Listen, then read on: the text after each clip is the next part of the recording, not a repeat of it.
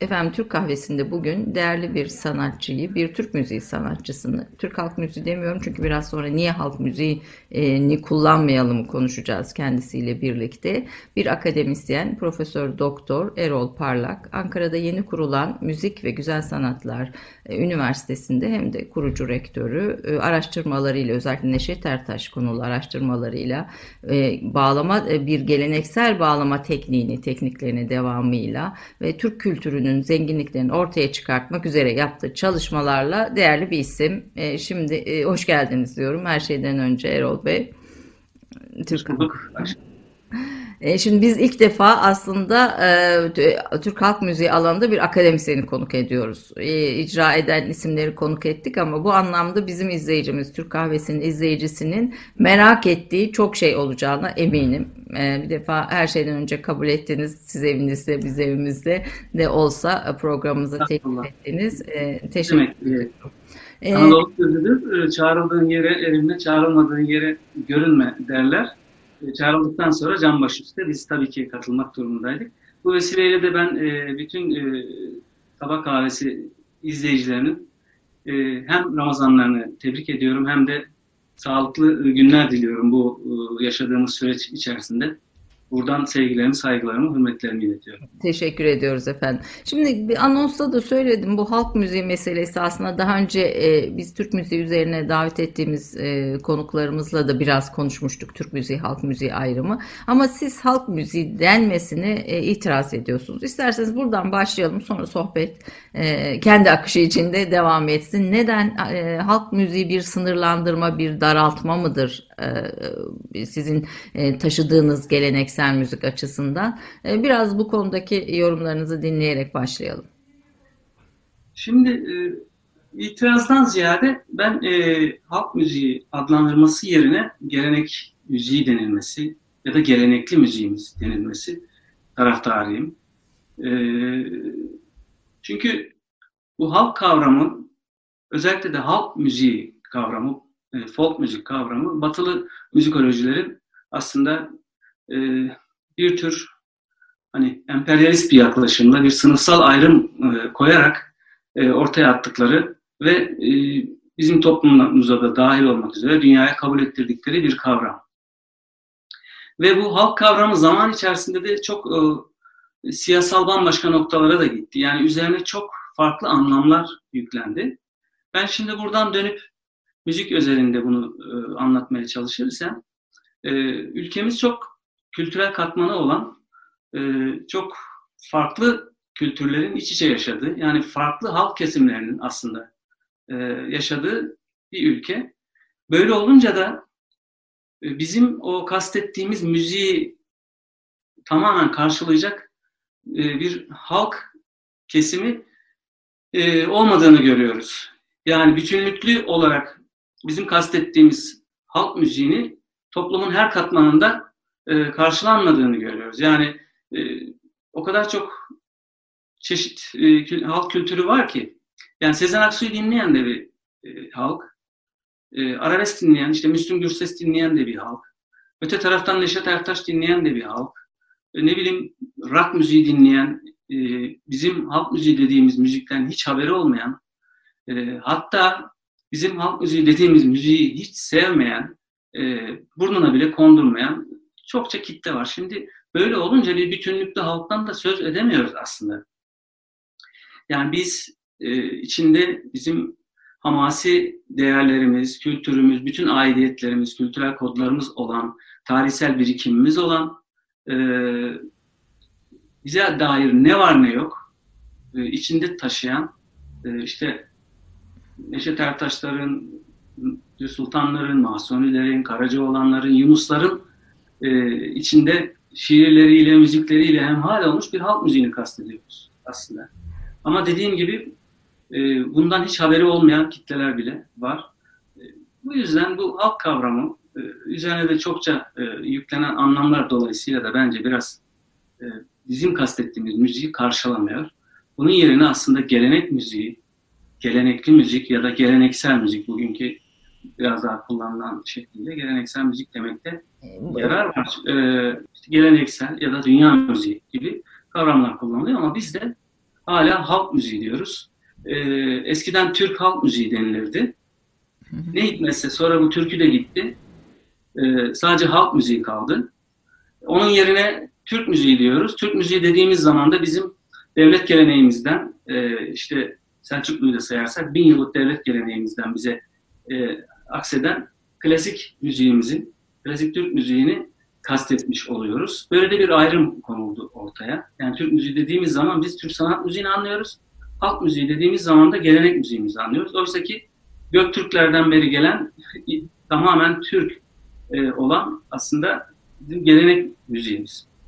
E, hal böyle olunca kavramlar da biraz birbirine e, karıştı. Belki bunu da e, daha yerli yerine oturur. Bir de gelenek çok kıymetli bir şey e, Ayşe Hanım. E, hani şimdi çok popüler bir deyim olarak her şey için gelenek kullanılıyor da işte ikinci geleneksel e, pilav şöleni falan gibi böyle garip garip bir kullanımlar var. Oysa ki gelenek çok kıymetli bir şey. E, hele bu çağda e, düşünün ki her şey saman alevi gibi hızla uçup gidiyor. Kalıcı olan bir şey o kadar zor ki e, kalıcı bir şeyi yakalayabilmek. Bir şeyin kendi çağını yakalaması, kendi çağına etki etmesi, sonraki çağlara doğru akıp gitmesi, e, o güçlü yapıyı oluşturabilmesi ne kadar zorken işte geleneksel dediğimiz, o gelenek dediğimiz muazzam birikim, muazzam aktarımın böyle de önemi ortaya çıkıyor aslında. Yani geleneksel dediğimiz şey bizim e, belki de bir, birkaç bin yıllık yani bizim müziğimiz birkaç bin yıllık e, müzik. İşte Göbekli Tepe ile 13 bin yıla çıktı. Evet. Dönüp baktığımız zaman bütün bu e, sürecin e, aynen e, bizim müziğimizde olduğunu göreceğiz. E, bir işte, tarihi taşıyor, bir kültürü taşıyor, bir devamlılığı taşıyor e, aslında. Yani 100 yıldır e, Yunus Emre geliyor, 500 yıldır Sultan Abdal geliyor, Karacaoğlan geliyor.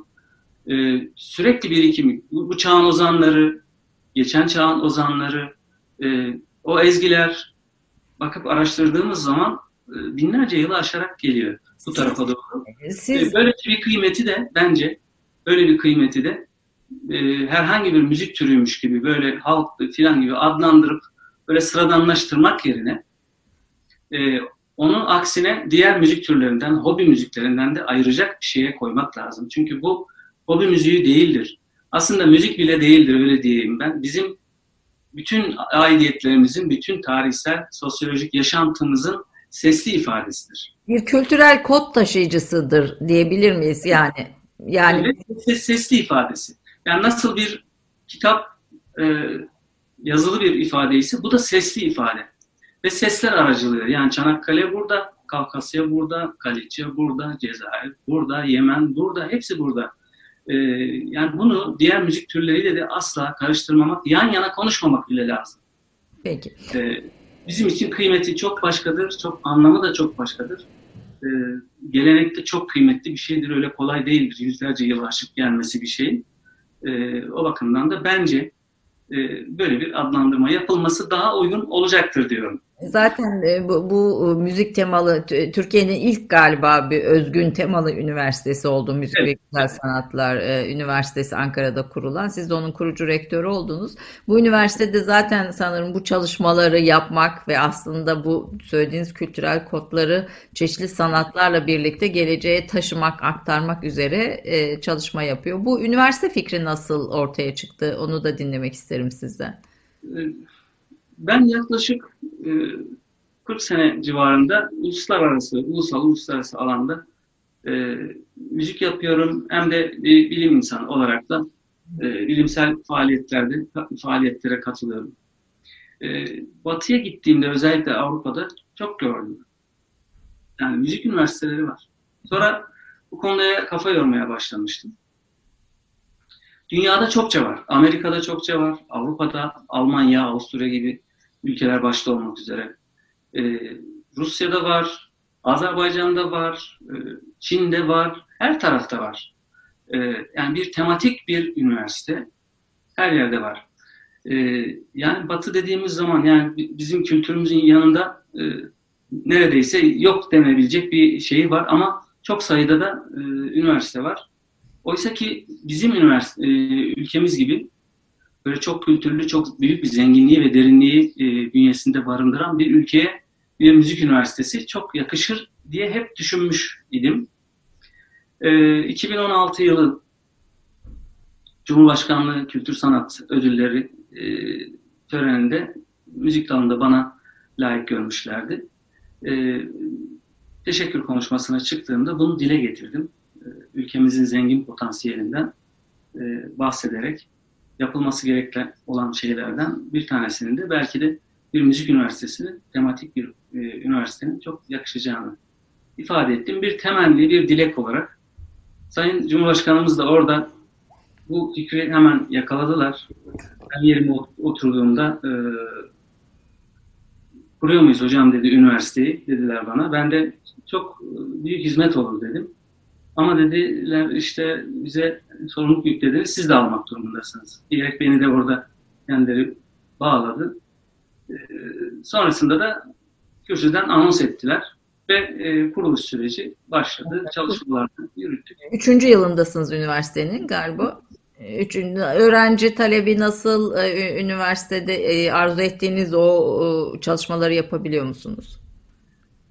Tabii şimdi burada konuşmamızın başından beri hep gelenek üzerine, gelenek müziğimiz üzerine e, vurgular yaptık. E, zannedilmesin ki sadece içe kapalı, kendi içindeki yapıyı anlamaya, onu e, anlatmaya, işte onu aktarmaya çalışan bir yapı oluşturmadık. Biz bir dünya üniversitesi olma yolundayız. E, geniş bir medeniyet ufkuyla dünyaya bakabilme bizim e, vizyonumuz budur. E, dediğim gibi Selçuklu'yu da sayarsak bizim bin yıllık bir devlet geleneğimiz ve oradan gelen muazzam bir birikimimiz var. E, 300 yıldır e, batılı olmaya çalışıyoruz. E, batıya dair Rönesans'ın e, ışığından çıkan muazzam bir e, müzik birikimi var. Onu anlamaya çalışıyoruz ki Batı müziği dediğimiz şey artık dünyanın her yerine dağıldı. Yani bugün en ileri örnekler Kore'den falan çıkmaya başladı. Yani uzak doğudan çıkmaya başladı. Doğusu batısı da kalmadı. Bu birikimi de biz anlamaya çalışıyoruz. Ama bir taraftan da bizim muazzam bir Anadolu'muz var. Ee, işte Göbekli Tepe ile 13 bin yıla çıktı tarihi. Ee, eşsiz ve benzersiz bir kültür coğrafyasında yaşıyoruz. Biz bunların tümünü saygıyla, samimiyetle e, bir araya getirip e, bir araya bir arada hemhal edip e, dünyaya çok daha nitelikli, karakterli ve kendimizi özel kimliğimizle, kişiliğimizle yansıtacak e, bilgiler, birikimler ve e, icracılar, bilim insanları yetiştiren bir üniversite olmak zorundayız. Çünkü işin bir e, icra tarafı var, bir de bilim akademik çalışma tarafı var. O kültür ve akademik çalışma tarafı icra tarafını besliyor ki aslında yeni, daha farklı şeyler de ortaya çıkabilsin. E, sizin bir ilk şeyiniz daha var Türkiye açısından. E, te, tezenesiz mi diyoruz? Bağlamayı elle çalma tekniği, bağlama çalma teknikleri konusunda da ara, araştırmalarınız zaten çok fazla. Siz de e, elle çalıyorsunuz. Bu nedir? Biraz bunu bize açar mısınız? Nasıl bir şey? E, müzik konusunda cahil olarak kabul edin lütfen. Tamam. Şöyle yapalım mı Ayşe Hanım? Dilerseniz bu araya bir müzik arası yapalım. Yani tamam, bir, peki. Üniversite ya da şu cümlelerimi de ekleyeyim ben. Buyurun, buyurun. Ee, az evvel dediniz ya e, bir bilimsel tarafı var, bir de uygulama tarafı var, icra tarafı var.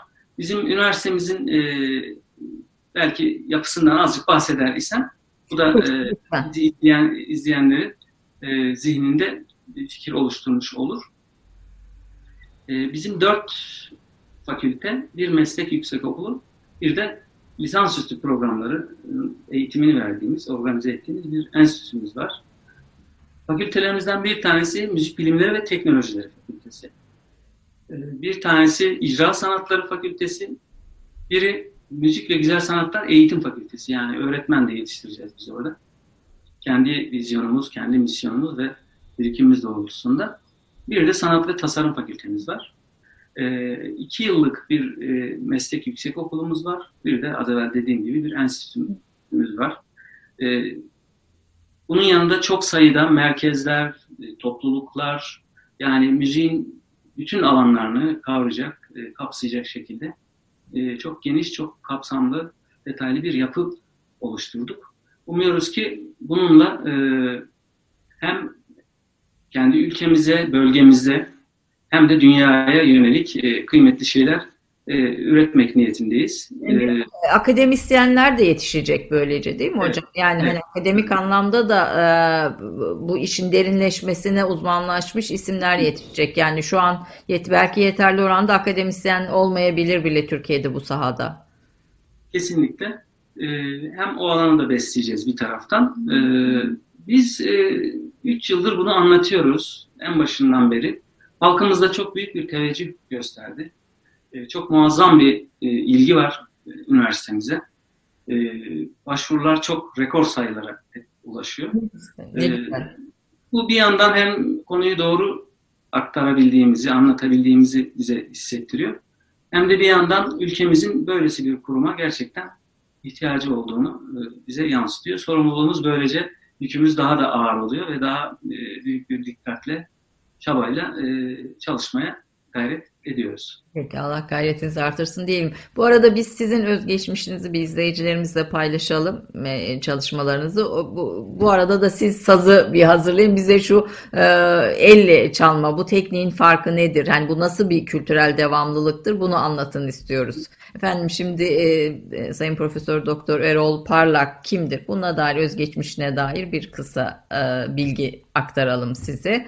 E, o ondan sonra dönüşte de e, sazla e, biraz daha derinleştiği alanı Erol Bey'in anlamaya ve dinlemeye çalışalım.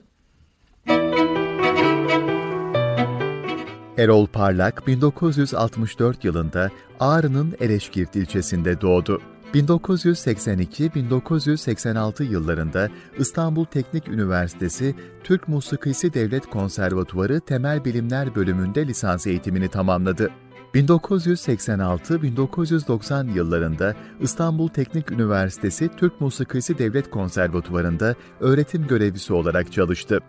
1987-1990 yıllarında İstanbul Teknik Üniversitesi Sosyal Bilimler Enstitüsü'nde yüksek lisans eğitimini Bozdaklar konulu teziyle tamamladı. 1988 yılında TRT İstanbul Radyosu'na sınavla yetişmiş sanatçı olarak girdi. 10 yıl sürdürdüğü bu görevden 1998'de istifa ederek ayrıldı. 1992-1998 yıllarında İstanbul Teknik Üniversitesi Sosyal Bilimler Enstitüsü'nde sanat doktorası eğitimini Türkiye'de el ile tezenesiz bağlama çalma geleneği ve çalış teknikleri adlı tez çalışmasıyla tamamladı. Anadolu'nun farklı bölgelerinde 10 yıl alan araştırmaları yaptı. Yaklaşık 1000 halk ezgisi derledi bağlama çalış teknikleriyle saz ve ses tavırları konuları üzerine çalışmalar yaptı. 1995 yılından itibaren 5 yıl boyunca Arif Saat Trio içinde yer alarak yurt içi ve yurt dışında konserlere katıldı. 2000 yılı başlarında öğrencileriyle oluşturduğu Erol Parlak Bağlama Beşlisiyle yurt içi ve yurt dışında çok sayıda konser verdi, televizyon ve radyo programına katıldı. Haziran-Temmuz 2013'te Türk Müziği Ustaları Konseri Yol adlı proje kapsamında Kutsi Ergüner ve Pierre Yigopoulos'la çeşitli konser salonlarında Nefesler konulu konserlere katıldı. 2016 yılında anonim şiirlerden bestelediği Bitmeyen Ağıt Çanakkale, 2018 yılında Yunus Emre şiirlerinden bestelediği Yunus'un Dilinden albümünü yayınladı, konserler verdi. 2002-2006 yılları arasında Yıldız Teknik Üniversitesi Sanat Tasarım Fakültesi'nde öğretim görevlisi olarak görev yaptı. 2006 yılında İstanbul Teknik Üniversitesi Türk Musikisi Devlet Konservatuvarı Müzikoloji bölümüne yardımcı doçent olarak atandı. 2008 yılında doçent, 2014 yılında profesör ünvanını aldı. 8 solo, 3 enstrümantal, 9 karma olmak üzere 20 albüm çalışması yaptı. Türkiye'de el ile tezenesiz bağlama çalma geleneği ve çalış teknikleri, şelpe tekniği metodu, Erol Parlak Bağlama Okulu, Parmak Tekniği Şelpe için Sistematik Kılavuz, Garip Bülbül Neşet Ertaş adlı kitapları yayımladı. Ozanlık geleneği ve Türk halk şiiri doğrultusunda pervane mahlasıyla çok sayıda şiir ve türkü üretti. Ankara Müzik ve Güzel Sanatlar Üniversitesi'nin kuruluşuna öncülük yaptı. 16 Ekim 2017 tarihinde bu üniversiteye rektör olarak atandı.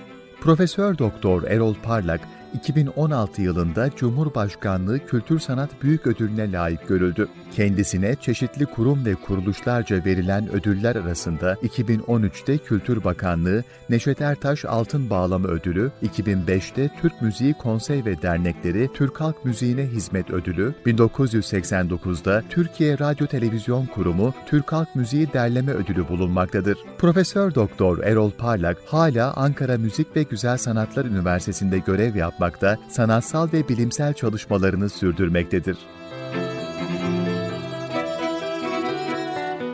Karacaoğlan'ın e, bir şiirini e, kendi ezgilerimizle havalandırmaya gayret ettim ben. Turnam yavrusun aldırmış, havada çığırışıp öter. Onu seslendirmeye size dinlemeye gayret edeyim.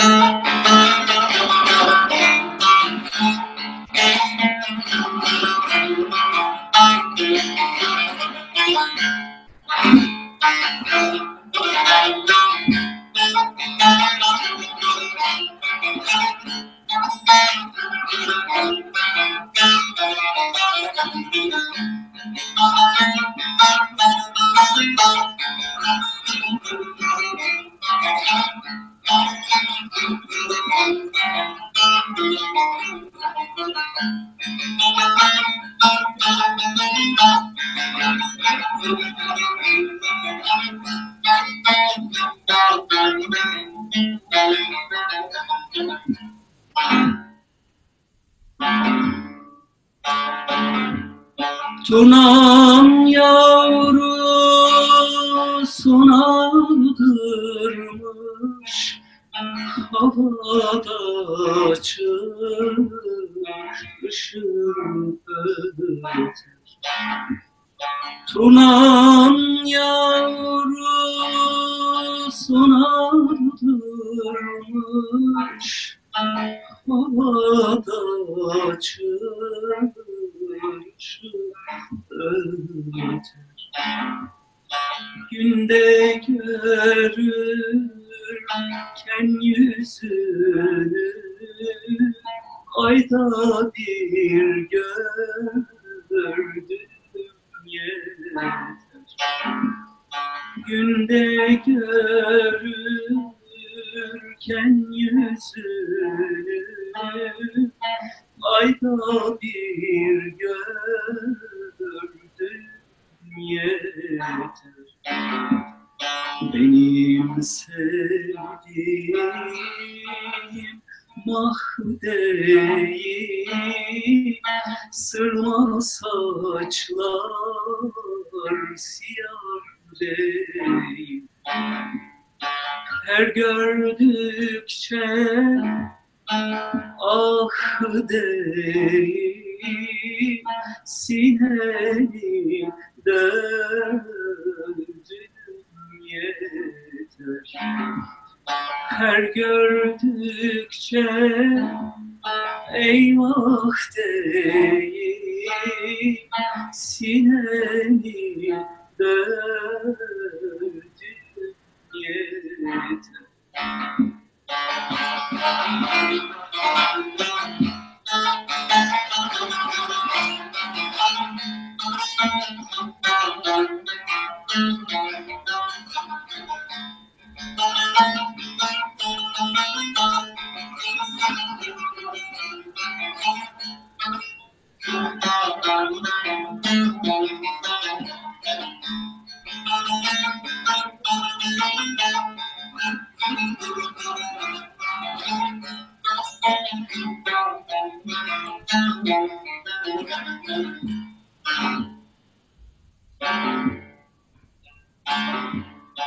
Karacalan dünya fani veren Allah alacak Karacalan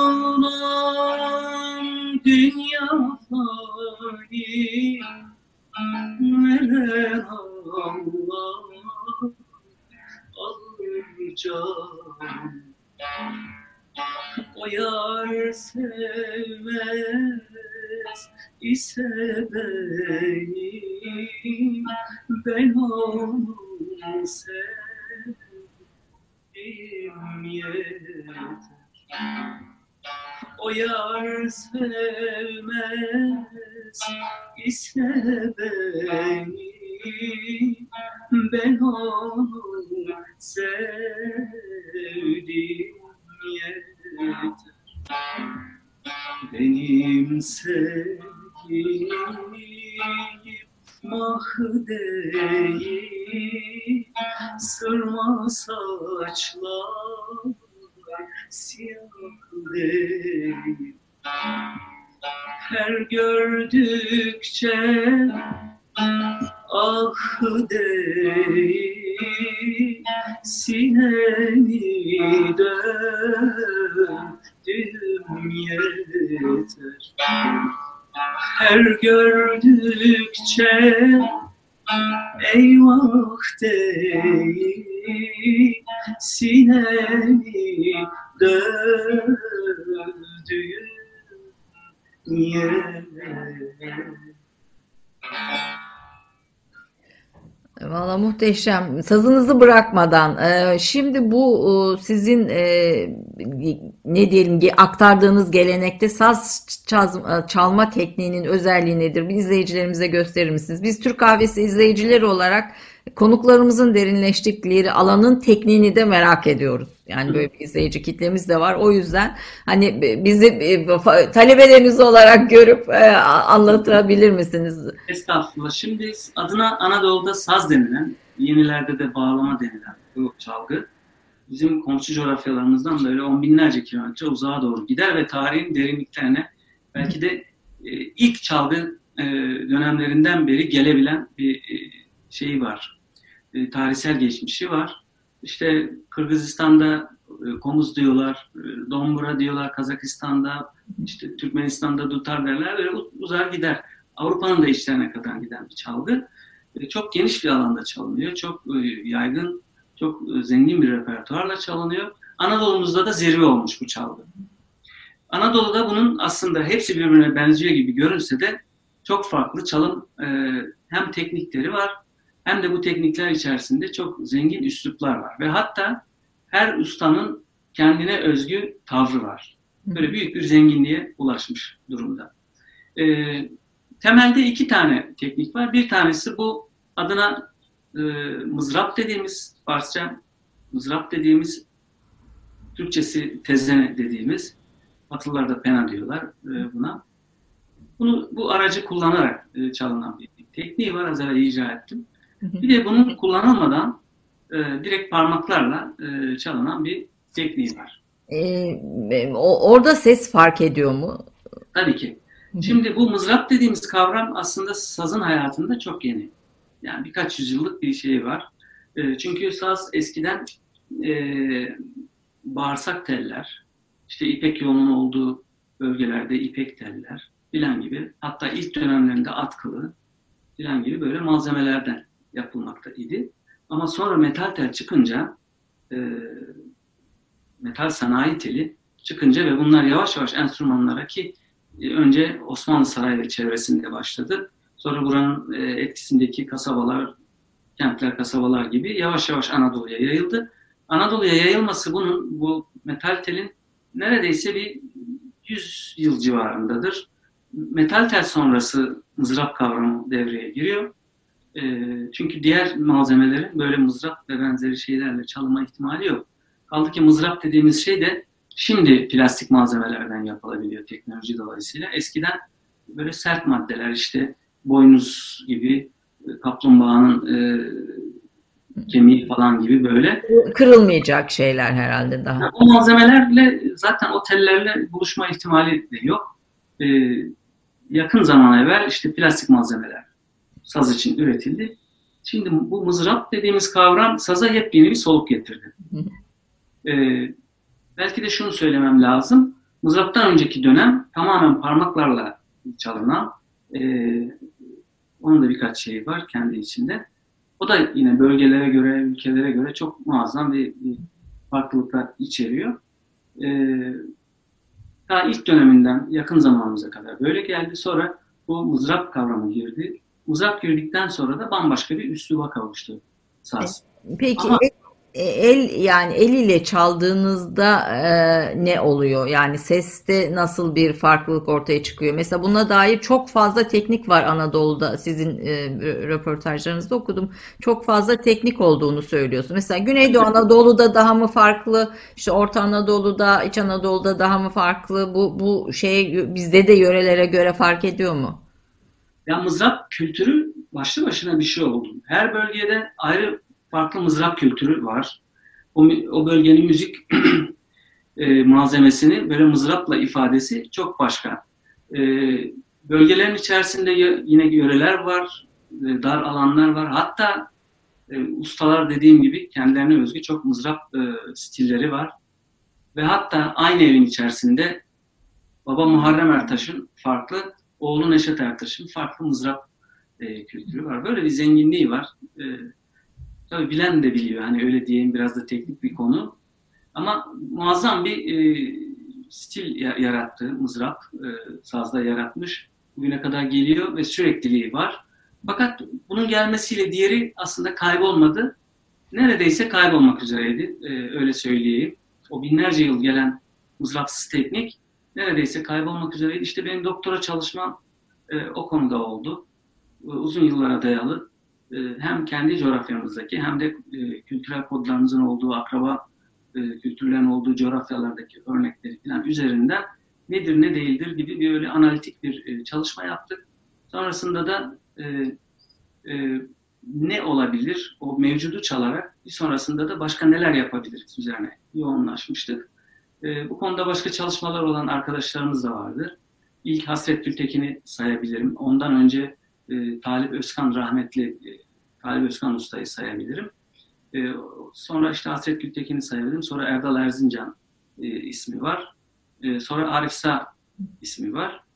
E, Arif Sağ'ın önerisiyle de biz Erdal Erzincan, Arif Sağ Erol Parlak olarak bu çalışmalarımızı birleştirdik. E, önce böyle ulusal üslupta bir şey çıktı. Fakat sonra bütün dünya müziklerini neredeyse çalabileceğimiz zenginlikte muazzam bir dünya tekniği doğdu.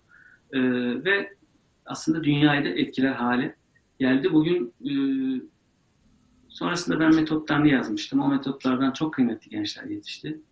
Ve bugün e, o bilgiyi, o beceriyi çok daha ileriye taşıdılar. Muazzam bir noktaya getirdiler. Biraz izleyicilerimize böyle bir e, mızrapsız, tezenesiz diyelim. e, Çok minik bir şey. Sadece teknik olarak göstermek mahiyetin.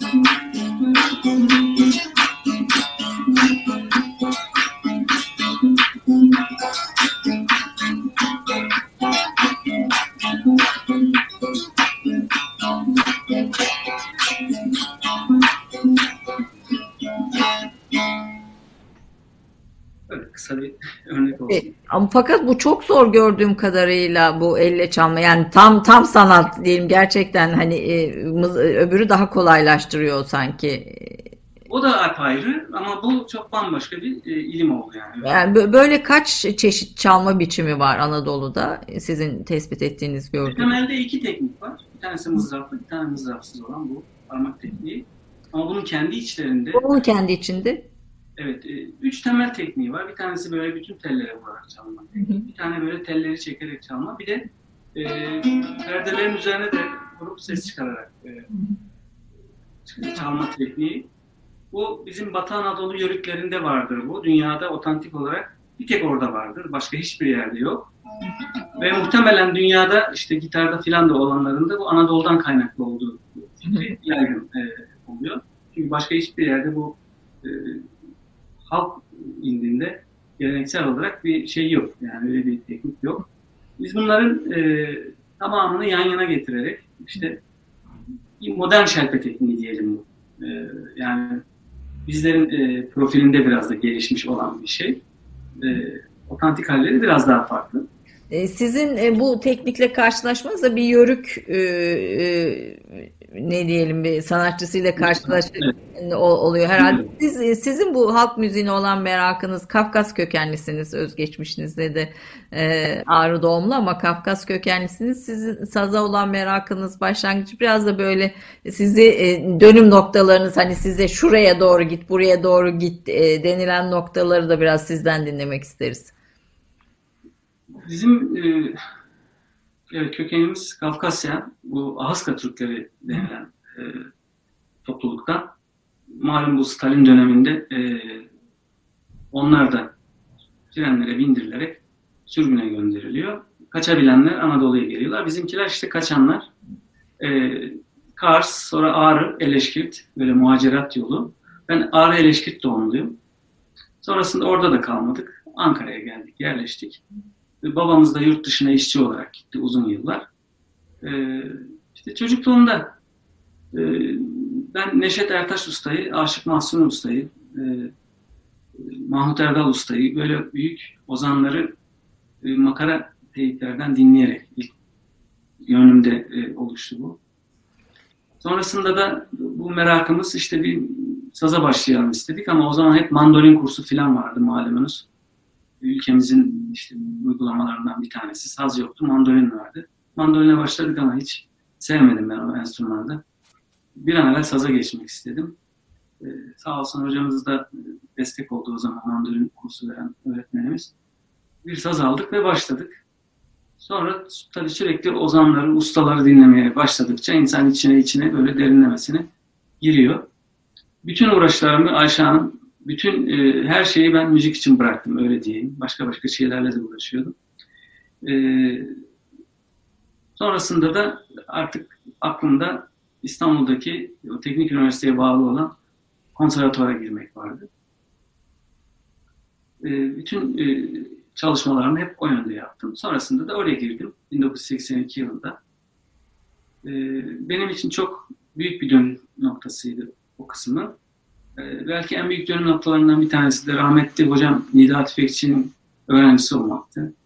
Ee, Anadolu sevgisini, Anadolu aşkını diyeyim, kültür aşkını ben kendisinde gördüm. Bize örnek oldu. Ee, hem zaten çok büyük bir ustaydı. Sazın böyle tarihsel ustalarından bir tanesi. Hem de o kültür aşkı, Anadolu sevgisi bizim e, ondan bizim gönlümüze de yerleşti. Ve böylelikle Anadolu için bir şeyler yapmamız gerektiği e, fikri doğdu. Daha öğrencilik yıllarında ben alan araştırmalarına başlamıştım. Hocamın da yönlendirmesiyle. E, işte Orta Anadolu'da, Çukurova'da, Antep bölgesi aptalları, barak aptalları, Türkmenler, oraların müziği. Daha sonra işte şeyi izledim, e, Ramazan Güngör Usta'yı izledim ben. Bu Batı Anadolu Teke bölgesi dediğimiz o yörük Türkmen e, kültürünün e, tarihsel simalarından bir tanesi. Çok tesadüfi bir programda izledim. Onu izledikten sonra zaten e, bu yöne doğru yöneldim. Bir kendisiyle tanıştım, kayıtlar aldım, video kayıtlar. Uzun süre üzerinde çalıştım. Sonra başka ustalar derken arşivlerden, eski arşivlerden diğer ustaların çaldığı örnekleri çıkarttık. Böylelikle bunun içerisine girdik ve doktora konumu da ben bunun üzerine e, yönlendirdim. E, iyi de olmuş. Az evvel konuşmanızda izah etmiştim. Neredeyse kaybolmak üzereydi. Hı hı. Çünkü bu mızrap gelişimi, bu, bu kentteki e, artık icra stili onu unutturmuştu. E, son ustalar vardı. E, işte o son ustaların bütün birikimlerini ve hatta orayla bağlantılı akraba e, gelenekleri, coğrafyaların, kültürlerini filan hepsine bir baktık, bir araya getirdik iyi bir doktora çalışması çıktı ortaya. Bunun sonrasında da e, işte az evvel bahsettiğim o üçlü çalışmayı yaptık. Türkiye'de e, bir e, yolu açtı, öyle diyeyim. Gençler özellikle çok heveslendiler bu konuya. Dünyaya da taşıdı yani pek çok dünya konseriniz de bu, bu çerçevede oldu. Oldu, oldu. Köln Filarmoni salonunda çaldık, Berlin Filarmoni'de, Strasbourg Filarmoni'de çaldık, Essen Filarmoni'de çaldık. Hep filarmoni orkestralarıyla konçerto çaldık yani. Öyle söyleyeyim. Ee, ama bizden sonra gelen işte o metot, metodumuzdan yetişen gençler şimdi bambaşka noktalara taşıdılar. Yani dünya müzikleri çalıyorlar. E, çünkü çok elverişli bu e, yeni teknik de e, çok e, olanaklar yarattı. Yani aslında çok eskilerden gelen bir çalma tekniği bizim kültürümüzde yansıtan bir teknik çok ileriye gidebilecek bir şey imkan sağladı. Ana malzemeydi. Onu biz aldık açtık genişledi çok büyüdü ve çok muazzam bir yapıya kavuştu. E, siz e, demin e, Karacaoğlan'ın türküsünü söylerken havalandırayım diye bir tabir kullandınız yanlış anlamadıysam. Aslında bir, bir anlamda siz bunu havalandırmış da oldunuz. Havalandırmayı yorumlama anlamında kullanıyorsunuz herhalde. Hem yorumlama hem de nefestir. Yani şimdi şiirler böyle kitaplarda ölü olarak dururlar. Ama müzik ona dokunduğunda bir nefes üfler ve havalanır yani. Bir ruh bulur. Evet, ruh üfler ona. Hem o canlanır hem de bir havaya kavuşur. Ee, şimdi hava e, diye bir tabir var. Çok muazzamdır aslında. Yani o makamı işte şunu bunu filan çok aşan bir kavramdır. Yani düşünün ki bir yere gelirsiniz oranın bir havası vardır, bir atmosfer. Veya bugün havamda değil dersiniz veya havası çok güzeldi dersiniz. İşte o içine o kadar çok şey sığar ki bu hava kavramı öyle. Ee, yani beste e, biraz daha farklı bir konu. Beste böyle tasarlanarak belli teorik, teknik bilgilerle yapılan bir şey. Daha kitabi ve kaleme dayalı bir şey. Ama havalandırma e, besteyi de kapsayan aslında daha başka bir durum. Sizin çalışmalarınızı dinliyorduk. Bozlaklar da çalışmalarınız arasında yani saz çalma teknikleri kadar bozlaklar üzerine de onu da bir havalandırmış bir e, akademisyen sanatçısınız aynı zamanda. E, benim hayatımdaki en büyük e, geçiş noktalarından bir tanesi de Neşet Ertaş Usta'dır. Yani benim çocukluğum Neşet Ertaş Usta'nın zirve olduğu zamana denk gelir. Biz gece gündüz onu dinlerdik. Rüyamızda görürdük öyle söyleyeyim. Çünkü sazın belki de gelmiş geçmiş en büyük üstadı. Yani onun e, dehası, onun sazda yarattığı stil, eserleri, çalma e, stili, okuması eşsiz ve benzersiz. Çünkü kendisi Anadolu aptalları gibi çok köklü, çok böyle mistik bir gruptan geliyor. Köklü bir felsefeden geliyor. Babası üstad, işte dayıları, amcaları, bütün akrabaları öyle bir ruhun içinde çıkmış e, tarihi bir sima. Sadece biz değil, herkesi etkiledi. Yani kim saz çalıyorsa, elinde saz çalıp söyleyen her kim varsa Neşet Usta'dan etkilenmiştir. Ee, biz tabii çok etkilendik. Onun gibi çalmaya e, çok e, özendik. Hala e, arada bir böyle şeyi tutar. Otururum Neşet Usta'yı dinlerim yani saatlerce. O bir, apayrı bir şeydir o yani ruhunuza bambaşka bir şey verir. Başka bir rahatlama, başka bir haz. Bambaşka bir, bir, benzeri çık, çıkmış mı? Yani onun gibi çalabilmek mümkün mü? Yani benzetebiliriz. Ben öyle benzetmeye çalışanlar var. Özellikle kendi aşireti çocuklar onun çaldığı her havayı çalmaya çalışıyorlar ama tutmuyor. Yani mümkün değil. Mümkün değil. Çok münhasır e, başlı başına bir zirve. Yani gönül dağı diyor ya işte gerçek Anadolu'nun gönül dağı daha onun uzağından yakınından geçen henüz yok. İşte benzetmeye çalışıyorlar. Ee, hakkın hikmeti diyorum ben. Başka hiçbir şey demiyorum. Tanıştığınız 16 yıl üzerinde çalıştığınız bir Neşet Ertaş kitabınız var. O bir hayli de uzun da bir dönem. iki ciltlik çok kıymetli de bir eser. E, ta, tanıştınız muhtemelen. Birlikte evet. çaldınız mı hiç? Çocukluğumdan Neşet Usta'yı bilirim. Onun e, zaten konserlerine gidiyorduk işte saz atölyelerinde muazzam meşkler olurdu. Günlerce sürerdi hiç kalkmadan. Günlerce hiç kalkmadan meşk ederlerdi. Biz de çocuk izlemeye filan çalışırdık. Eve giderdik, gelirdik, okula giderdik filan. Ee, böyle böyle Sonrasında e, bu piyasa dediğimiz müzik pratiğine atıldığımızda okul yıllarında Neşet Ertaş türkülerini bana çaldırtırlardı. Çünkü onun e, özel üslubunu, havasını işte benim sazımda bulurlardı. Bana çaldırırlardı. E, sonradan öğrendiğime göre Neşet Usta da türkülerini verirken Erol Parlak çalarsa diye verirmiş. Mutlaka ona çaldırın falan dermiş. E, biz birbirimizi görmeden o da beni böyle gıyabımızda hani, tanınmış. Sonra e, işte Almanya'ya biz konsere gitmiştik. Bu Köln Filarmoni Orkestrası ile yaptığımız konser. 10 gün süren prova süreci vardı. O provalardan kalan zamanlarda ben Neşet Usta'nın evine e, konuk oldum. Almanya'da yaşadığı yıl. Almanya'da yani bir 100 kilometrelik bir yol vardı. Köln dışında otururdu o. E, Köln'ün içinden oraya giderdim ben. Sağ olsun hak rahmet etsin. E, o zaman bizi de öyle kabul etti. E, bağrına bastı. Hep uzun uzun sabahlara kadar sohbetler ettik. Beni dinledi, anlamaya çalıştı ne oluyor ne oluyor diye. İşte zaten de bilirmiş hani. Ee, sonrasında ben kendisine böyle bir çalışma yapmak istediğimden bahsettim. Neşet Ertaş'la ilgili. Onun eserlerini, onun felsefesi, e, birçok e, yönünü kapsayan bir çalışma yapmak istediğimden bahsettim. Çok mutlu oldu. Zaten çok karamsarlaşmıştı. Çünkü eserleri paramparça olmuştu. Kendi aşiretiyle e, eserlerin sözlerini yanlış okuyorlardı, müziklerini yanlış çalıyorlardı. Eserleri paramparça olmuş. Birçok eseri başkasının adına kaydolmuştu. E, malum sonrasında hani Türkiye'ye döndüğünde röportajlarında dile getirdi bunları. E, artık biliniyor. O yüzden çok mutlu oldu. 1997 yılında ben başladım çalışmaya. E, fakat hiçbir yazılı bir şey yok. Yani Neşet Ertaş'la ilgili tek satır yazılı bir şey bulamadık. E, kendisinde de hiçbir son yaptığı, bir, bir sene evvelki yaptığı kaseti bile yoktu yani.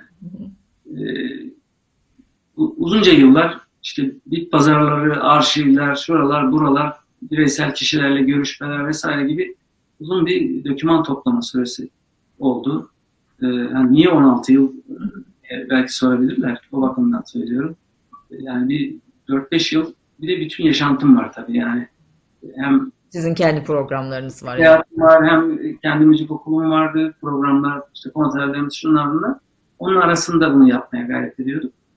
Ee, önce anlamadı. Yani o aslında sadece e, eserlerinin şiirleri derli toplu bir yerde, bir yerde yer alsın. Böyle en doğru şekliyle kendi düzelttiği şekilde.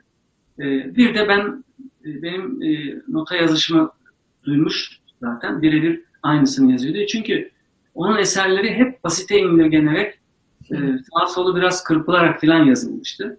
Hani başkaları söyleyebilsin diye. Çünkü kimse çalıp söyleyemiyordu onun eserlerini. Onun çaldığı söylediği gibi.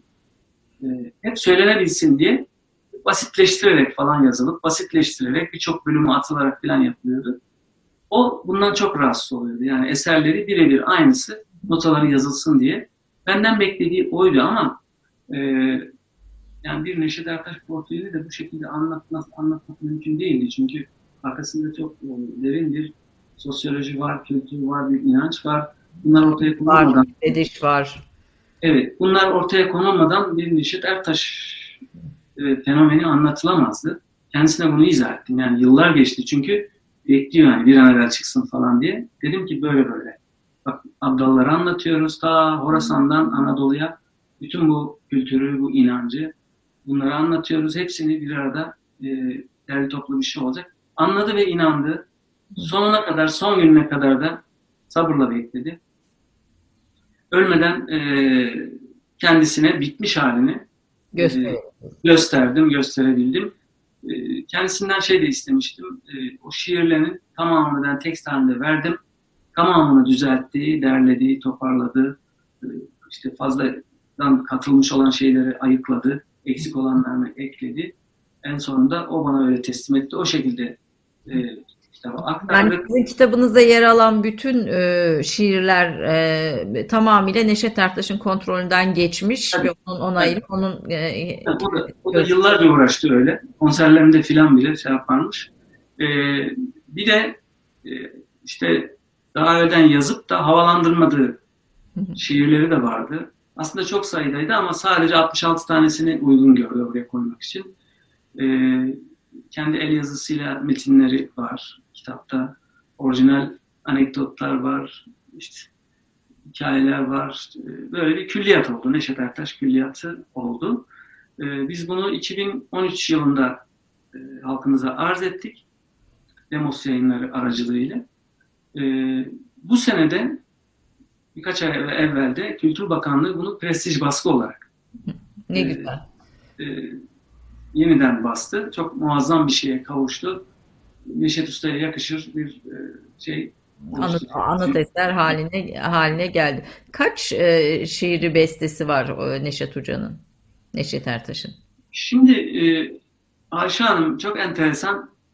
Şu kadar diyorsunuz gene çıkıveriyor bir yerlerden. Çünkü e, öyle enteresan işte aşk burcunun şeyleri bunlar yani çok e, yüksek ruhları. e, bir anda bir oturuyor böyle 10 tane birden yeni bir şey söylüyor. Veya söylenmiş bir şeyi bir bakıyorsunuz yeniliyor, yepyeni bir şey haline getiriyor. İşte bir köy düğününe gitmiş, orada kayıt alınmış. Bir dinliyorsunuz, 3-5 tane daha yeni eser çıkıveriyor. Ee, ee, vermek zor ama tahminim yani 500 civarında özgün böyle tamamen 500 civarında bir eser var. Ama en az bir o kadar da böyle yorumlayıp aslında bizim Neşet Ertaş türküsü olarak bildiğimiz eserler var. Mesela onlardan bir tanesi Mühür Gözlüm. Hı hı. İşte Mühür Gözlüm Aşık Ali İzzet'in şiiridir. Müziği de anonim olarak eskiden beri gelen bir e, müzik, aşık müziğinden. E, fakat dinliyorsunuz yani bugünkü Mühür Gözlüm'le böyle andırıyor diyelim. Neşet Usta ona öyle bir ruh üflemiş ki, öyle bir yorum getirmiş ki muazzam, görkemli bir şahesere dönüştürmüş evet. dünya. Neşet Usta e, insan dedi. İnsan dedi. İnsandan başka ağzından hiçbir şey çıkmadı. Her şey insan için. Hiç ayrım yapmadı. Ne din, dil, ırk, mezhep hiçbir şeyin ayrımını asla yapmadı. Tamamen insan için ve insanca söyledi. Ee, tamamen toplumcu bir tavrı vardı zaten. E zaten toplumun en sade e, kitlesinden gelen saf, pırıl pırıl bir, bir birey. E, yaşadığı hayat zaten tamamen toplumumuz ne yaşıyorsa belki daha fazlasını yaşamış. E, o hepimizden birisiydi o. Ve bizlerin hepimizin dünyasını çok çok iyi biliyordu. O yüzden de dokunabildi. E, ben e, şöyle dedim e, onun için, yaşadığını söyledi, söylediğini yaşadı. Bu, bu, bu bütünlük bir sanatçı için de tabii çok büyük bir kıymet. Evet. Çünkü ona soruyorlar diyorlar ki neden türkülerin böyle herkesçe çok seviliyor? Diyor ki derdini çekmediğimiz şey, çekmediğimiz derdin türküsünü söylemiyoruz da ondan diyor. Evet, bu, bu çok önemli. Bir e, kısa e, Neşet Ertaş'tan bir yorum. Mühür gözlüm olur siz e, izleyicilerimize. Bir reklam arasına gidelim. Reklam arasından sonra da kalan konularımızı konuşalım. Bir Türk kahvesinde böyle bir es verelim. Ondan sonra Neşet Ertaş'ın bir türküsünü Erol Parlak'tan dinleyeceğiz. 30 saniye reklam arası. Türkiye'nin tek haftalık haber dergisi Gerçek Hayat, gündemi yakından takip ettiği dosya ve röportajlarıyla her pazartesi okuyucusuyla satış bayilerinin raflarında buluşuyor. Gerçek Hayat artık sayfalardan dijitale taşıyor. Sayfalara sığmayan yazılar, röportajların perde arkası, interaktif içerikler. Gerçek Hayat artık size daha yakın. Tüm içeriklerden ilk haberdar olmak istiyorum diyenler. Gerçek Hayat, GZT'nin sosyal medya hesaplarına davet ediyor. Reklam arası sona erdi.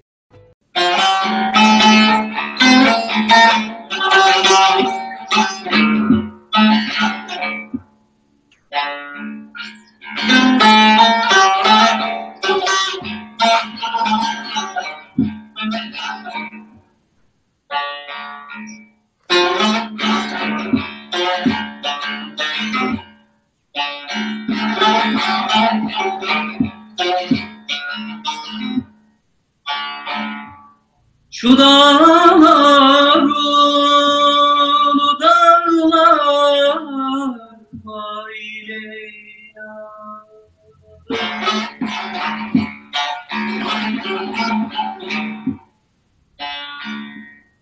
gölgesi koyuda Böyle gölgesi koyuda Leyla Derdimi ben söylesem Vay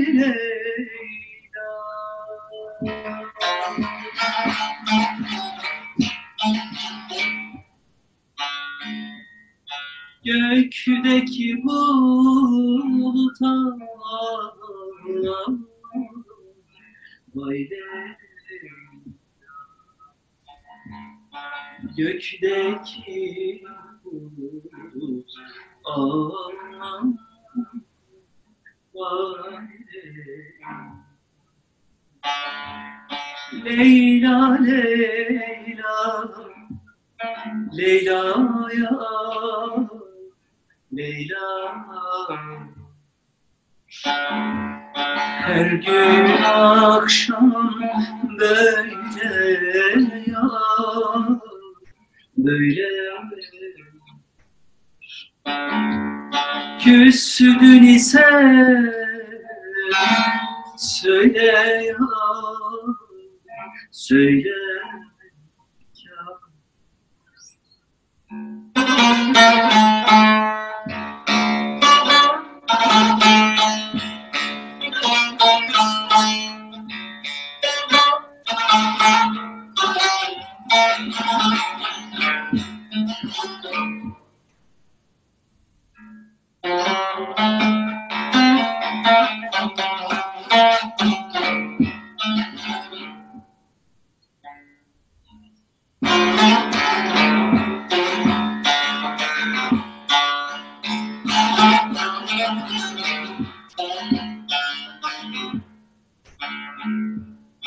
Şu dağlar olmasaydı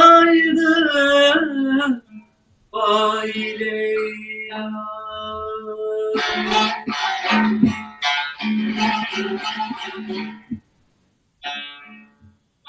Çiçeği salmasaydı Vay Leyla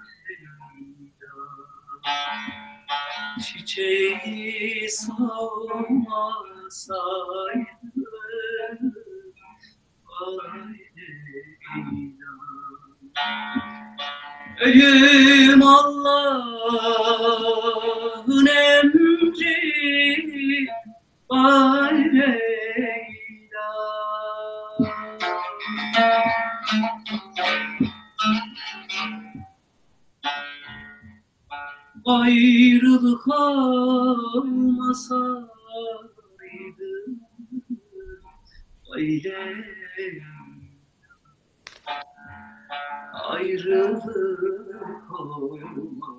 Olmasaydı vay Leyla.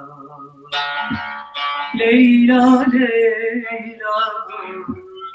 Leyla ya Leyla. Her gün akşam böyle ya böyle küsdün ise söyle söyle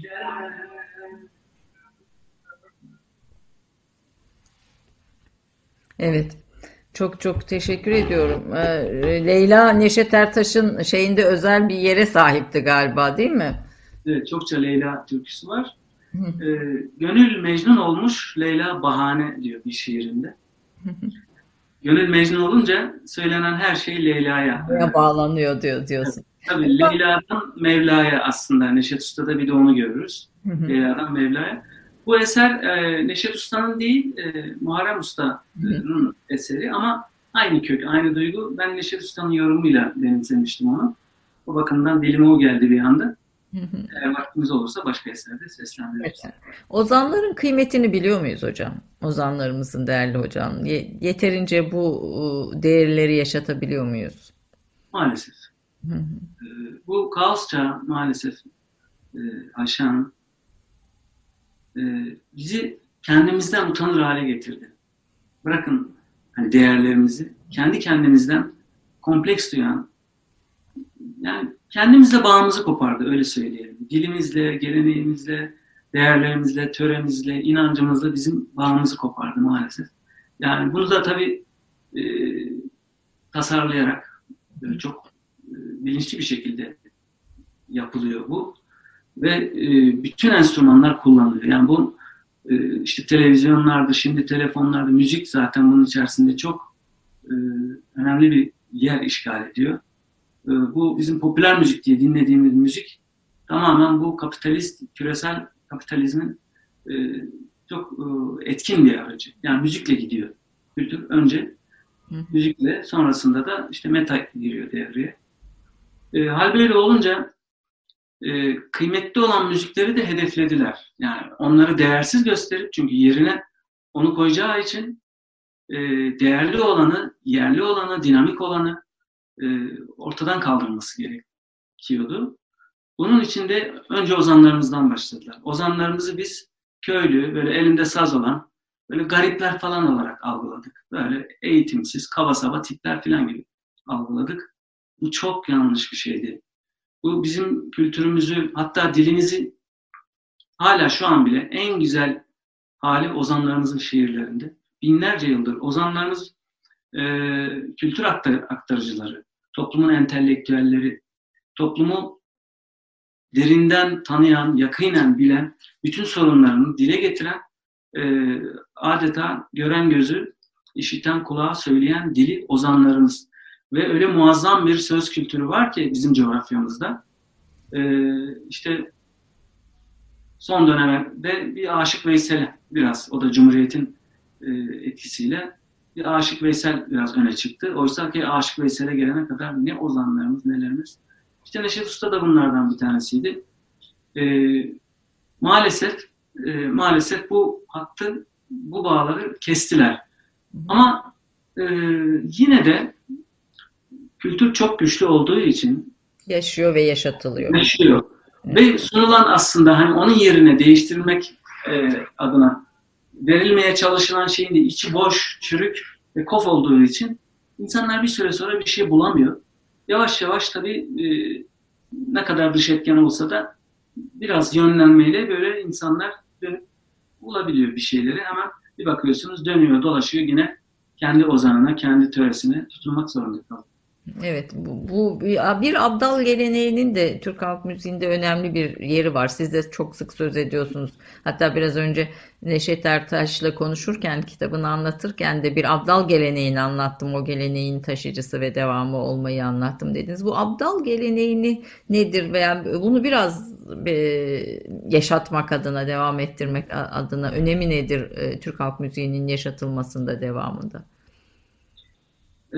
Alt e, kul demek malum. Al da hakkın kulu yani. Hakkın kulu. En şeyi direkt çevirisi böyle oluyor. E, abdallık zaman içerisinde öyle yüksek bir anlama kavuşmuş ki hakka ulaşmak için bütün dünyevi e, olan her şeyden vazgeçmiş anlamına gelen bir şey çıkıyor ortaya ve muazzam bir abdallık kültürü çıkıyor. Çünkü bir hak kavrayışı e, ve ona ulaşmak için e, bütün dünyevi nefsane olan her şeyden vazgeçmiş. Bir tanımlamada bedelden geldiği söylenir. Badaldan, abdalın badaldan geldiği söyleniyor. Badal sonra bedel. Yani e, ruhu için nefsini bedel veren e, kişi anlamına geliyor böyle muazzam bir inanç kültürü oluşuyor. İşte e, İran'dan çıkıyor, bir kol ta Doğu Türkistan, bir kol Hindistan'a gidiyor, Afrika'ya ulaşıyor ve Anadolu'ya geliyor. İşte bizim Anadolu abdalları, Neşet Usta'nın da e, işte o bir kolun, Orta Anadolu kolunun üyesi olduğu abdallar Anadolu'ya e, geliyorlar. postları kuruyorlar. Büyük bir e, gönül hizmeti veriyorlar. Anadolu insanının ruhunu arındırıyorlar. O pırıl pırıl tertemiz Türkçemizi yaşaması için çok büyük destek oluyorlar. İşte bu sanat, musiki sanatının e, tekrardan gelişmesi için, zenginleşmesi için, e, yok olmaması için, yozlaşmaması için çok büyük bir gönül hizmeti veriyorlar. Neşet Ustamız da bunların Allah e, evet, Abdallar, Orta Anadolu Abdallar kolundan bu hizmeti layıkıyla yapıp e, görevini tamamlayarak bu dünyadan ayrılan Neşet Ertaş tabii e, bu, bu toprakların feraseti, ruhu, e, hikmeti diyelim e, eserlerine yansıyor. E, bize Neşet Ertaş'tan bir şey söyleyeceksiniz herhalde. e, insanın dünyaya geliş gidişi ve dünyayı nasıl anlaması gerektiği yönünde muazzam bir deyişi var. E, hepimiz de biliyoruz onu. Bir anadan dünyaya gelen yolcu. Onu seslendirmeye çalışayım. Bir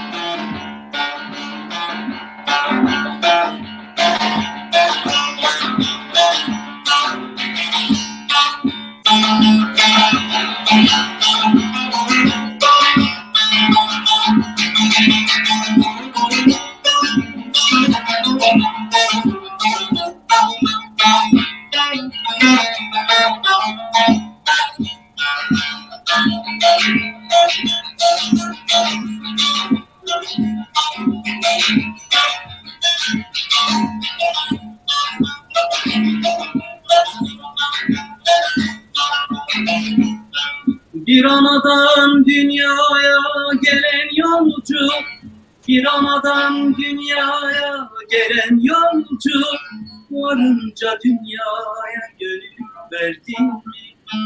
Varınca dünyaya gönül verdin mi?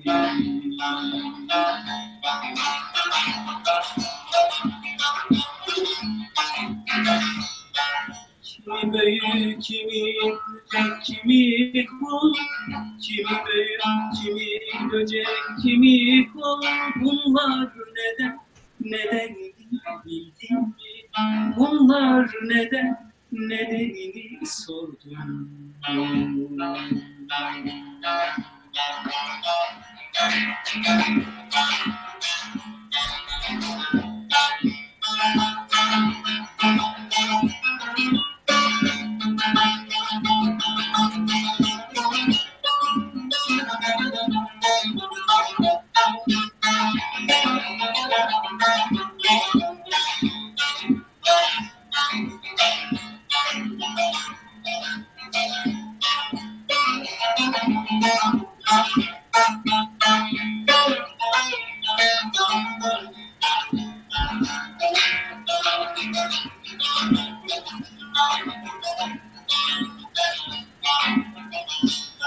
Vade tekmil olup ömrün dolmadan Vade tekmil olup ömrün dolmadan Emanetçi emanetin almadan Emanetçi emanetin almadan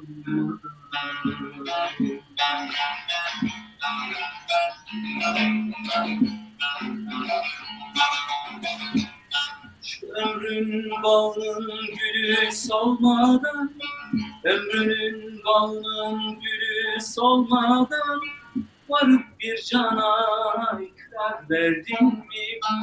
Varıp bir cana verdin mi?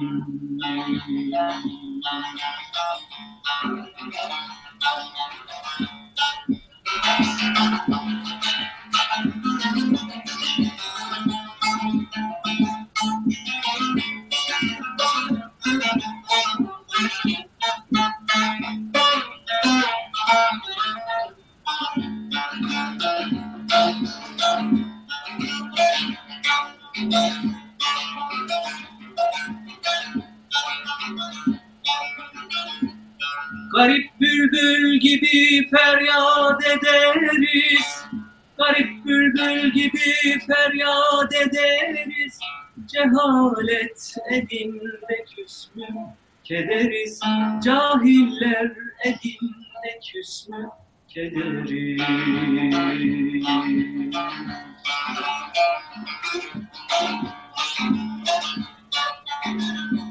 Hep yolcuyuz, böyle gelir gideriz.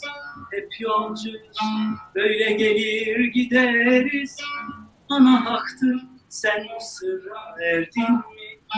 Dünya senin vatanın yurdun.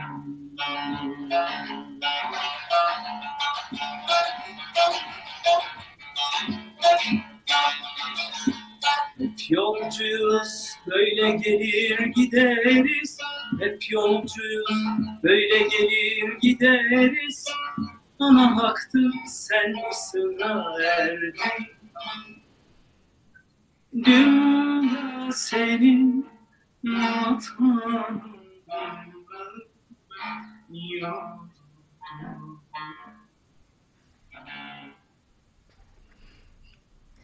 müthiş bir e, felsefe aslında, değil mi? E, yani ana haktır sen bu sıra erdin mi'den başlayıp dünya senin vatanın mı yurdun mu'dan başlayarak müthiş bir felsefe, hikmetle süzülen bir felsefe, e, değil mi? Bu kadar yüceltildiği bir e, anlayış bilmiyorum hangi coğrafyada var. Evet. Ya. Müthiş bir ferah. Yani tabii insan bir taraftan dinlerken hani e, eğitimi olmayan ve tamamen hani e, bir Kitap hikmetle eğitimi diyelim. Kitabi eğitimi. Kitabi eğitimi, okul eğitimi olmayan eğitim derken kitabi eğitimi e, kastederek söyledim. Eğitimi olmayan işte mezun olduğu okullar filan olmadan bu kadar hikmetle, bu kadar derin öz e, felsefeyi yaşatan öz sözleri söylemek de ayrı bir şey olsa gerek, ayrı bir yetenek, ayrı bir Ozanlarımızın geldiği yol bu zaten. Yani hayat mektebi, hayatın içerisindeki o gelenek dediğimiz daha konuşmamızın en başındaki şey aslında geleneğin böyle bir müthiş de bir e, yaratıcı, bir dönüştürücü bir yapısı da var. Yani siz hiçbir şey yapmayın, o geleneğin içerisinde kendinizi bırakın. Onun kurallarına, onun akışına olsun. Bırakın kendinizi. Siz böyle çıkıyorsunuz. evet ortaya hiçbir şey. O yüzden gelenek demek lazım aslında. Yani yine en baştaki konumuza ithafen. Ee, işte ozanlarımız hep böyle o hikmetli sözleri o gelenek dediğimiz o büyük yapının içerisinde ve hayat dediğimiz o, o mektebin içerisinde irfan gözüyle irfan mektebinde alarak e, okulunun aslında çözemeyeceği belki e, bırakın söylemeyi çözemeyeceği sözleri böyle gönüllerinden bizlere nakşettiler. Bir de söyleyene değil söyletene bak derler. E, işte hakla hemhal olmak e, sonrası olacak şey bu. evet. Yani aşkla, aşk gözüyle hak, hakla hemhal olmak sonrasında bunu e, getiriyor. Çünkü hak size bunları söylettirmeye başlıyor. Şu Anadolu irfanının e, bunlar eserleri, yansımaları. E, Anadolu'nun kültürel zenginliğini ve birleştirici ruhunu ortaya koyan e, çalışmalarınız var. Yani bütün bu ayrışmaların, kutuplaşmaların, farklılaşmaların ötesinde Anadolu'nun o birleştirici ruhunu müzikle, türkülerle ortaya koyuyorsunuz. E, e, bu müziğin iyileştirici etkisini toplum üzerinde de e, mutlaka tezahür ettiğini görüyorsunuzdur. Biraz bunun üzerine de yorumlarınızı almak isterim. Yani aslında birleştirici etki türkülerin kendisinde var. Bizim sadece yapmamamız gereken ya da yapmamız gereken ayırmama. Türküleri ayırmadığımızda aslında hepsinin bir bütünü olduğu e, aşk e, aşk gön- e, dolu bir gönülden aynı özle akıp geldiği, aslında aynı şeyleri söylediği, tamamının aynı şeyi söylediğini görmüş olacağız. Ama maalesef işte bu çağın e, üzerimizdeki yarattığı şeylerden bir tanesi de bu paramparça olduk. Yani e, çağ bunu istiyor zaten. Çünkü öyle güçlüydük biz. E, birlik o birlik ruhuyla ne kadar farklılığımız olsa da aslında Anadolu olmak, o medeniyetimizin, o kültürümüzün ruhuyla, gücüyle birbirimize tutunmuş olmak, sevgi, aşk e, e, burcundan birbirimize tutunmuş olmak çok güçlü yapıyordu bizi. Ve bunu e, dağıtmak için de işte paramparça etmeye çalışıyorlar bizi. Ve müzikte de bunu görüyoruz. Yani maalesef, maalesef, maalesef ya Bugün müziği Alevi diye, Sünni diye, Kürt diye, Türk diye bilmem ne sağ diye, sol diye, işte falancı filancı diye böyle garip garip şeylere ayrışmış böyle bir müzik profili var.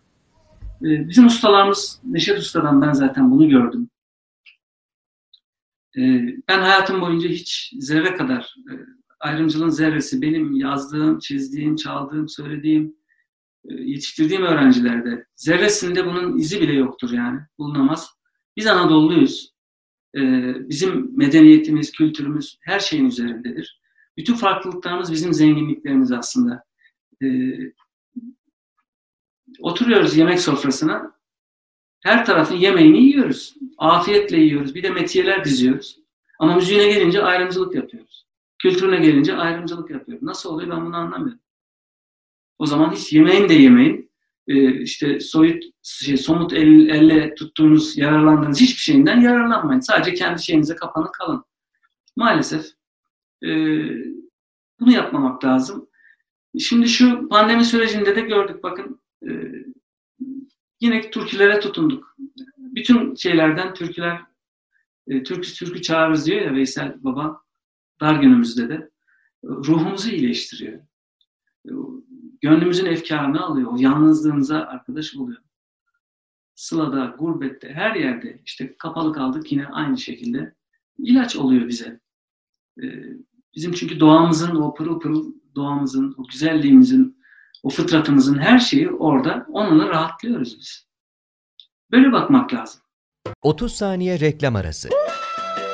Birinci sınıf bir kültürün, birinci sınıf bir düşüncenin, birinci sınıf bir duyarlılığın dergisi Cins, hem edebiyat dünyamızın önde gelen isimlerini hem de yeni kalemleri ağırlıyor. Her ay bayilerden ulaşabileceğiniz Cins dergi, dijital dünyaya da yeni bir kapı aralıyor. Sayfalara sığdıramadığımız kıymetli yazılar, merak ettiğiniz yazarlarla cins sohbetler, dergiden ekrana yansıyacak röportajlar ve tabii podcast. Şimdi sizleri Cins'i tüm sosyal medya mecralarından ve gezete.com adresi üzerinden takip etmeye davet ediyoruz. Reklam arası sona erdi. Müzik e, talebelerinde arzu ettiğiniz şey nedir? Yani böyle bir bu bir e, heves gibi gelip geçici bir şey midir yoksa nasıl bir disiplin gerektirir? Bunu da dinlemek isterim. Heves hevesle başlayan yok. Onlar hedefe varamıyorlar. Aşk. Ee, aşk da tabii şimdi aşk deyince hani maalesef bu kaos çağı aslında aşkın anlamını bize unutturdu. Aşk deyince biz sanki kadın erkek arasındaki böyle beşeri Cismani bir şeymiş. Şey anlıyoruz. Halbuki o sevda. E, aşk gönülden bir tutku. E, hesapsız, böyle aklı aşan, usu aşan derecede bir bağlılık, bağımlılık ve gönül, bir tutku hali. Ve insanın aslında bana göre en ulvi sahip olabileceği en yüce şey aşk. Yani insan kendi çocuğuna da aşık olabiliyor. Ne bileyim bir çiçeğe aşık olabiliyor. İşte sazımıza aşığız sanata aşığız. Yani Leyla'dan Mevla'ya dedikleri gibi bir e, adanmışlık istiyor aşk tabii. Evet, yani Leyla'dan Mevla'ya e, hak, hak aşkı. Böyle e, sanat da aşk istiyor. Eğer aşk yok ise mutlaka yolda kalıyor. Ama aşk var ise ne olursa olsun, koşullar ne olursa olsun mutlaka o birey ona devam ediyor, sürekliliğini sağlıyor ve e, tabii imkanlar dahilinde aslında gönül ister ki bambaşka şeyler yapabilsinler ama e, işte günümüzün koşulları, müziğin e, olanakları e, yani bizim coğrafyamız aslında aşkın coğrafyası. Çok büyük bir e, tutkunun coğrafyası. İnsanlar insanlarımız da yüreği sevgi dolu, aşk var, tutkuyla bağlanabiliyorlar. Bu sanatta da ben bunu görüyorum. O kadar güzel çocuklarımız var ki pırıl pırıl aşkla bağlı. Geceli gündüzü buna çalışıyorlar. Çok muazzam. Sadece yetenek değil, yetenekle birlikte bir tutku, bir e, aşk da istiyor diyorsunuz. Peki bu... En önce aşk. E, o olmadığı sürece o yetenek mutlaka bir yerde kalıyor. Kalıyor. Peki bu, müzik piyasasında e, yetişen e, gençlerimiz kendilerine anlamlı yerler bulabiliyorlar mı demek istiyorum. Yani keşke olsa e, maalesef müziğin yaşam alanları çok daraldı. Çok daraldı. Yani bu sadece bizim kendi ülkemizin içindeki bir konu değil. Dünyada böyle. Yani o küresel e, kapitalizm e, bütün dünyada e, her şeyin dengesini bozdu. Yani o ileri dediğimiz Avrupa ülkelerine falan gidin. Orada da öyle. Yani zannediyor ki herkes e, oralarda tamamen klasik müzik. Öyle bir şey yok. Hiç öyle bir şey yok. Yani son derece sembolik dinleniliyor. Popüler kültür orada da yerle bir etmiş. E, o klasik olan, belki geleneksel olan diyeyim. Aynı şey bizim ülkemizde çok daha fazlaca hissediliyor o etki. Ama buna rağmen buna rağmen e, gençlerimiz çok büyük bir tutkuyla, aşkla sarılmışlar. Ellerinden gelen çabayı harcıyorlar. E, aç kalma uğruna bile yapıyorlar bunu öyle söyleyeyim. E, sonuçta da işte çağ değişiyor tabii. Her kuşakta kendi olanaklarını yaratıyor aslında. Yani şimdiki çocukların bildiği bilgiyi biz bilmiyoruz. Onlar bambaşka bir çağ soluyor, soluyorlar havasını. Bambaşka olanakları kendileri yaratıyorlar. Öyle diyelim. Ee, bir yani, de, bir de sizin kendi besteleriniz var. Yani bir ozanlık tarafınız da var. Hani bir akademisyen icracı olmanın da ötesinde bir ozanlık tarafınız da var. Bir mahlasla söylüyorsunuz. Hatta bu, bu mahlasla e, yaptığınız e, Mehmet'im türküsü de 15 Temmuz'da İbrahim Kalın'la birlikte seslendirdiniz e, tekrar o, o türküyü de. E, mahlasınız ne? Bu, bu, bu ozanlık geleneğini yaşatmaktaki gayeniz, eserleriniz biraz onları da dinlemek isteriz. 20 tane albümünüz var bildiğim kadarıyla benim. Şimdi ozanlık büyük iş yani estağfurullah ben ha, hiçbir zaman ozan diyemem yani. Ee, çok büyük iş, büyük bedel, büyük birikim her şeyden evvel. Ee, ben e, zaten ozanlarımıza bakıp o gönlümden gelen şeyleri hep bastırdım. Ee, ne zamana kadar? 50 yaşıma kadar neredeyse bastırdım hepsini. bakıyordum o sözlere. Yani çağları aşarak gelmiş o kadar muazzam sözler ve ezgiler e, ya bir de sana gerek yok diyordum ben. E, fakat sonra sonra baktım ki yani gelenek de artık çok daraldı, çok sıkıştı. Son temsilciler gitgide zayıflıyor filan. E, yaşımız da belli bir yere gelince hani hep falanca der ki filanca der ki demek yerine hani biz de bir şey diyelim. Çünkü yarım yüzyıl kadar biz de bu dünyada yürüdük, bir şeyler gördük. Görebildiğimiz, anlatabildiğimiz ölçüde bir şeyler söylemeye gayret ettim. Sonra dönüşler güzel olunca, olumlu olunca ha demek ki bir şeyler oluyor dedim ve devam ettirmeye başladım. E, bir de mahlas demek gerekiyordu. Bizim çok ünlü bir e, değişimiz vardır. Haydar Haydar diye bilinir hani. 14 bin yıl gezdim pervanelikte. Sıtkı ismi buldum divanelikte. Ee, işte bu Sıtkı Baba'nın değişidir.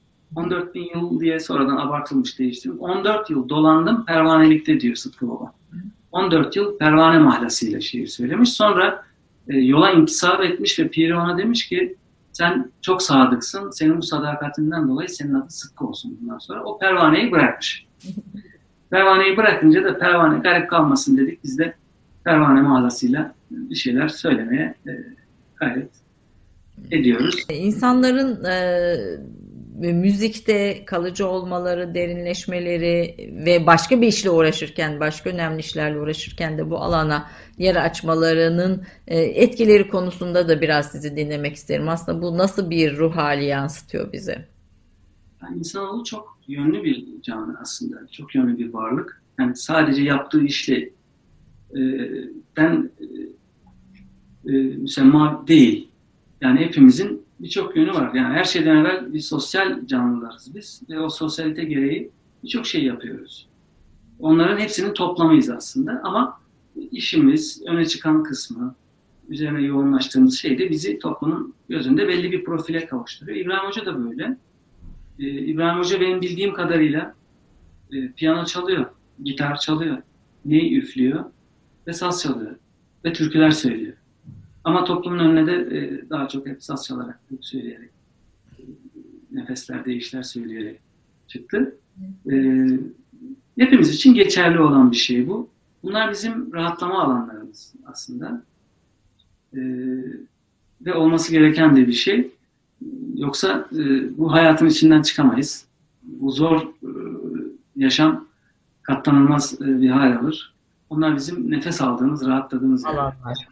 E, böyle evet. ünlü talebeleriniz de var bildiğim kadarıyla. Böyle hani farklı alanlarda da çalışan başka talebeleriniz de var. Yani işte bizden talep edildiği ölçüde herkese yardımcı, destek olmaya gayret ediyoruz. Gayret ediyorsunuz. Peki. E, programımızın sonuna doğru geldik. Bir müzik öğrencileri için, türkü, türkü, türkü seven türkü öğrenciler için söyleyeceğiniz şeyler, bir dinleyiciler için türkü zevkini geliştirmek, türkü dinleme zevkini edinmek, ee, ve bu konuda kendimizi geliştirmek için önerilerinizi dinlemek isterim. Gençlere, çocuklara bu zevki aşılamak için ailelere önerilerinizi dinlemek isterim. Tabii bir de bir eserle e, sizinle birlikte veda edelim isterim. Bize neler söylersiniz? Ya bir kere türkü dediğimiz kavramı bir kere kafamızda oturtmamız lazım. Önce anlayıp sonra da oturtmamız lazım. Bir kere şu üstümüzden ölü toprağını lütfen atalım. Bu bizim üzerimize giydirilmiş bize bir ateşten bir gömlektir. Üzerimize sepilmiş ölü toprağıdır. Kendimize dair ne kadar değerimizin değerimiz varsa hepsinin ilkel olduğu, geri olduğu bu bu yap, yapay olarak e, kasti bir şekilde bizim üzerimize atılmış bir şeydir. Bunu kaldırıp atalım. Türkülerimiz, coğrafyamız bir kere. Dünyanın en zengin kültür coğrafyasında yaşıyoruz. Bu kadar renkli, bu kadar e, çeşitlilik içeren, bu kadar zenginlik içeren bir coğrafya daha yok. Bakın Karadeniz kültürü, e, Kafkas kültürü, işte Fars'la komşuyuz, İran'dan oradan yansıyan muazzam işte Orta Doğu kültürü. Geliyoruz Akdeniz, Ege, İç Anadolu, Balkanlardan gelen, dünyanın her yerinden akıp gelmiş olan o çok çeşitli halklar topluluğunun bir arada kaynaşmışlığından doğan muazzam bir zenginliğin içerisindeyiz. Ama e, işte aklımız çelindiği için biz bunu böyle bir, e, bir müzik türü olarak bütün müzik türleriyle yan yana gör, görmek gibi bir gaflete düşüyoruz. Asla böyle bunu bir kere ayırmamız lazım. Bu, bu müziğin dışındakilerin tamamı hobi müzikleridir. Dönemsel olarak e, parlarlar, popüler olurlar, geçer giderler, sonra kılık değiştirirler, yok olurlar bir şekilde. Ama bu bizim bütün aidiyetlerimizdir. En zor zamanlarımızda her zaman e, sarılacağımız da budur. Kendimizi bulacağımız da budur. E, kendimiz adına, kendimizi kaybetmememiz adına sarılacağımız yerde burasıdır. Bir kere bunu oturtturmamız lazım. Buradan baktığımız zaman muazzam bir deryaya e, adım attığımızı göreceğiz. O ozanlarımızın sözleri, bütün o birikimler e, ruhumuzu yıkayıp arındıracak. E, ve bunu aslında okullarımızda da talep etmemiz lazım. Maalesef ilkokullarımızda e, işte yapılan şey gereği bu da yoktu. Yani saz hiçbir zaman olmadı bizim e, ilk öğretimimizde. Şimdi o da artık e, yerini almaya başladı. E, müzikle uğraşanlara da söyleyeceğim e, aslında çok da fazla bir şey yok. Çok kısa sürede anlayıveriyorlar zaten neyin ne olduğunu. Çünkü kıymetli olan simalara bakıldığı zaman aslında hepsinin aynı profilde olduğu, e, aynı özden geldiği, aynı anlayışı taşıdıkları ama her birinin farklı e, sima olduğu ortaya çıkıyor. E, bunu sevgiyle yapmak lazım, aşkla yapmak lazım, inanarak yapmak lazım, büyük bir inançla yapmak lazım, kararlılıkla. Böyle olduğu zaman bir hedefe doğru varabiliyorsunuz. Yoksa aksi takdirde bir süre sonra siz de e, çağın gerisinde kalıyorsunuz ve yok olup geçip evet. gidiyorsunuz. Söyleyebileceğim bunlar. Türküler Anadolu'dur diyoruz aslında. Anadolu'nun kendisidir, özüdür, sözüdür. Ee, bize Türk kahvesi izleyicilerine bitirirken sizi çok yorduk ama böyle bir e, ister pervane olarak sizin e, eserlerinizden veya başka bir e, istediğiniz seslendirme istediğiniz bir şey olursa onunla veda edelim istiyorum. Ben öncelikle Türk kahvesi izleyicilerine buradan tekrar sevgilerimi, saygılarımı, muhabbetlerimi iletiyorum. Bizi dinledikleri için, izledikleri için elbette kırmak mümkün değil. İnşallah başka programlarda yine yan yana gel gelebilmek. Biz, biz Türk Kahvesi Stüdyosu'nda inşallah sizi ileride misafir etmek istiyoruz ve hani mikrofonumuz vesairemiz daha e, ses iletimi noktasında daha iyi bir ortamda. Hani bu karantina günlerinde e, hepimiz e, müziği çok önemser hale geldik. Türkü de dinliyoruz, severek de dinliyoruz. Bugünlerde bize bir ufuk açtınız. Türkülerle bir ufuk açtınız ama tabii sadece türküler değil, e, akademik çalışmalarla Ankara'daki müzik Müzik ve Güzel Sanatlar Üniversitesi ile e, Neşet Ertaş'ın e, hayatını bir bütün olarak sunan, en azından anlatan, aktaran kitaplarınızda pek çok hizmetiniz var. Pek çok ödülünüz var bu hizmetler e, çerçevesinde de aslında Anadolu kültürüne e, yaptığınız hizmetlerden dolayı biz teşekkür ediyoruz. Konuk olduğunuz için de ayrıca teşekkür ediyoruz. E, ne ile veda edelim efendim?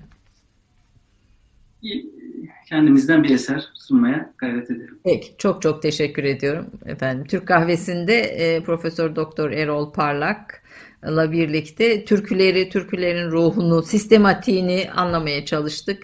İnşallah daha sonraki programlarda stüdyomuzda da e, karantina sonrasında tekrar konuk ederiz. Sizlerle birlikte oluruz. Efendim türküleriyle Erol Parlak sizi baş başa bırakıyorum. Yüce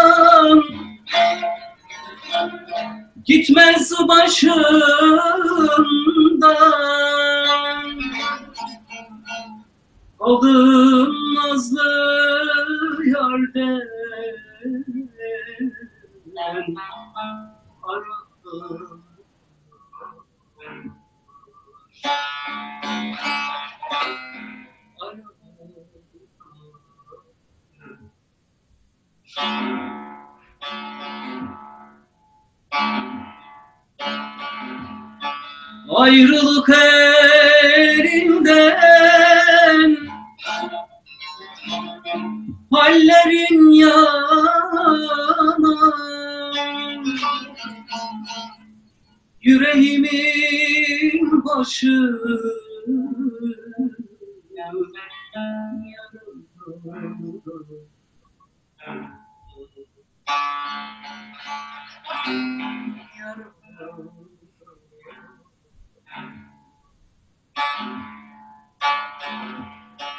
Ciğerimin başı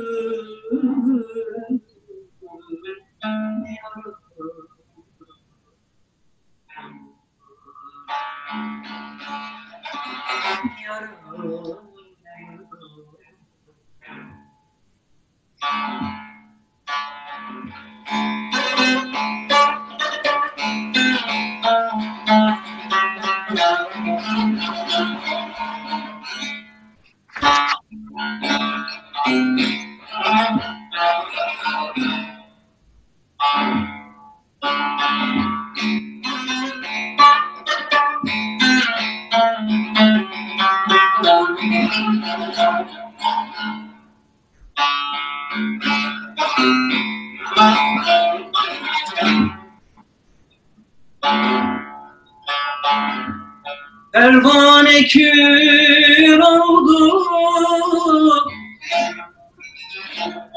Barımlardayım Gecem gündüzüm yok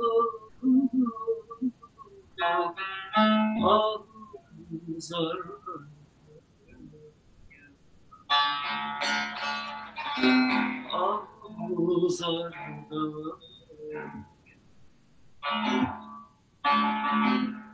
Gezer dolanırım. Bilmem neredeyim.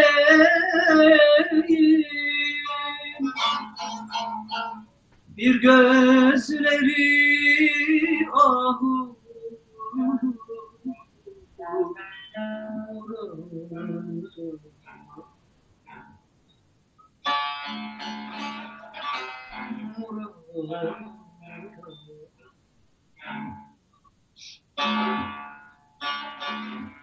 bir gözleri ağır